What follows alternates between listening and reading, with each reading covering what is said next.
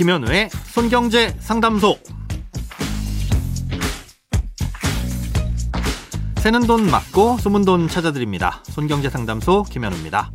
저축, 보험, 대출, 연금, 투자까지 돈에 관련된 고민이라면 무엇이든 맡겨주세요. 오직 당신만을 위한 맞춤 상담. 먼저 오늘 사연 만나봅니다.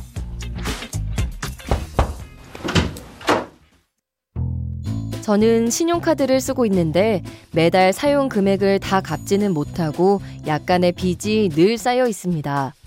보통 이번 달에 못 갚은 건 리볼빙으로 다음 달로 넘어가는데요. 월급이 좀 많이 들어올 땐 좀 줄었다가 금세 다시 늘었다가 하면서 계속 조금씩 늘어나서 최근엔 200만 원에서 300만 원 정도의 결제 금액이 남아 있습니다. 리볼빙이 안 좋다는 건 알지만 이게 없었으면 이미 연체가 됐을 상황이라 저에겐 다행이긴 한데 이걸 어떻게 해결해야 될지 잘 모르겠습니다. 카드를 잘라버릴까 고민도 여러 번 했는데 당장 쓸 돈이 없어서 그러지도 못하고요. 이걸 어떻게 해결하면 좋을까요?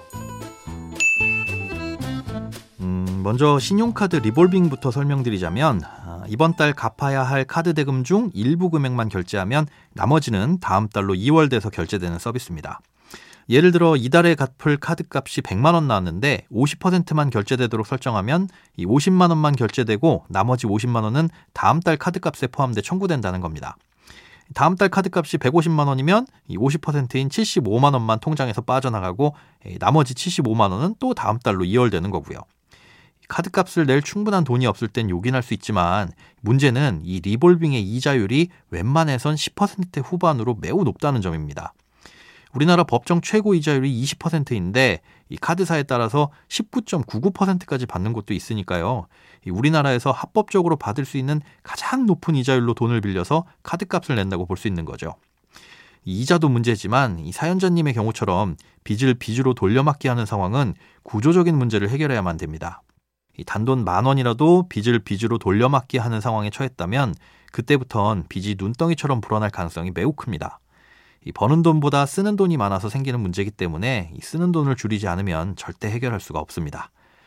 아, 이런 상황에서는 크게 세 가지를 살펴보셔야 되는데요. 가장 첫 번째로 해야 할 일은 생활에서 줄일 수 있는 소비를 찾아서 줄이는 겁니다.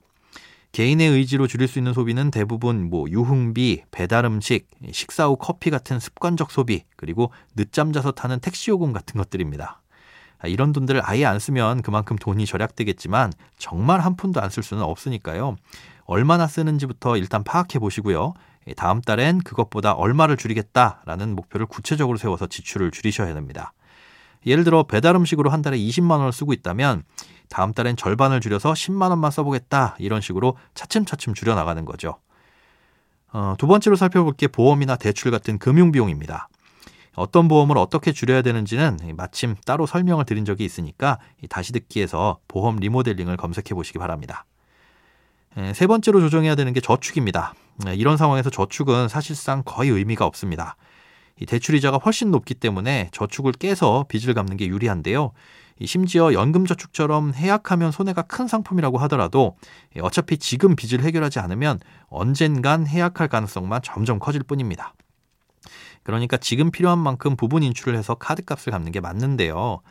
에, 그런데 그런 손해를 보기 싫다거나 이 청약통장처럼 절대 깨서는 안 될 저축이라면 담보대출을 받는 것도 방법입니다. 에, 청약통장 담보대출이나 연금저축 담보대출은 보통 3% 남짓한 이자만 내면 됩니다. 뭐 300만 원 정도를 대출 받는다면 에, 대략 한 달에 7, 8천 원 정도의 이자만 내면 되니까 일단은 이걸로 카드값을 갚는 거죠. 아, 다만 앞서 말씀드린 생활지출이나 금융비용 조절도 반드시 같이 해야지만 이 근본적인 문제를 해결할 수 있다는 건 꼭 기억해 두시기 바랍니다. 크고 작은 돈 걱정 혼자 끙끙 앓지 마시고 imbc.com 손경제상담소 홈페이지에 사연 남겨주세요. 검색창에 손경제상담소를 검색하시면 쉽게 들어오실 수 있습니다.